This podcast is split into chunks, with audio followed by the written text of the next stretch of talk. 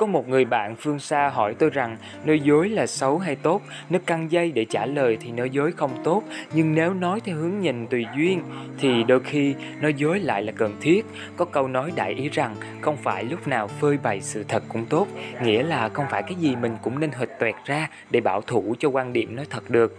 Nhưng không ít người vẫn hay dùng sự thật như một lý lẽ để biện dẫn cho những lúc phát ngôn không đúng lúc, không đúng cách của mình.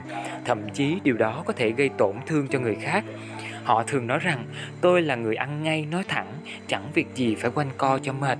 Nếu nói thật, một cách thật đến thẳng ruột ngựa thì những sự thật đau lòng có thể khiến người nghe vì chưa thể chấp nhận được mà làm điều gì đó bốc đồng dẫn tới hậu quả đáng tiếc hoặc giả khi sự thật đó có thể chọc ngoáy vào vết thương lòng hằng sâu mà một người đã cố quên, cố chữa lành sau nhiều năm tháng thì lời nói thật ấy trở thành bất nhân còn ác hơn là im lặng hoặc nói tránh đi có người cứ lặp đi lặp lại sự thật.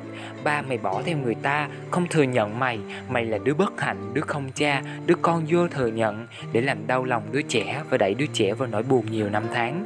Đó là một ví dụ cho một sự thật thẳng thừng của người Nghiễm nhiên cho mình cái quyền ăn to nói lớn hay sự thật mà người bác sĩ nói với thái độ không cảm thông, không an ủi, không quan tâm đến tâm lý người bệnh liệu có đáng không?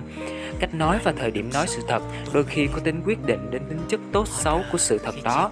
Như chuyện một bà mẹ nói dối con rằng ba con đã mất vì bạo bệnh. Thay vì nói sự thật ba con bỏ mẹ con mình.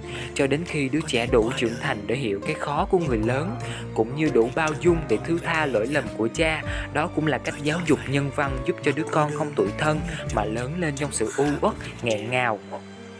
Trong nhà thiền, Đức Phật có năm nguyên tắc đạo đức, tức là năm giới để bảo hộ thân tâm cho hàng cư sĩ tại gia tu Phật, làm tư lương cho quá trình hiền thiện hóa tâm tánh.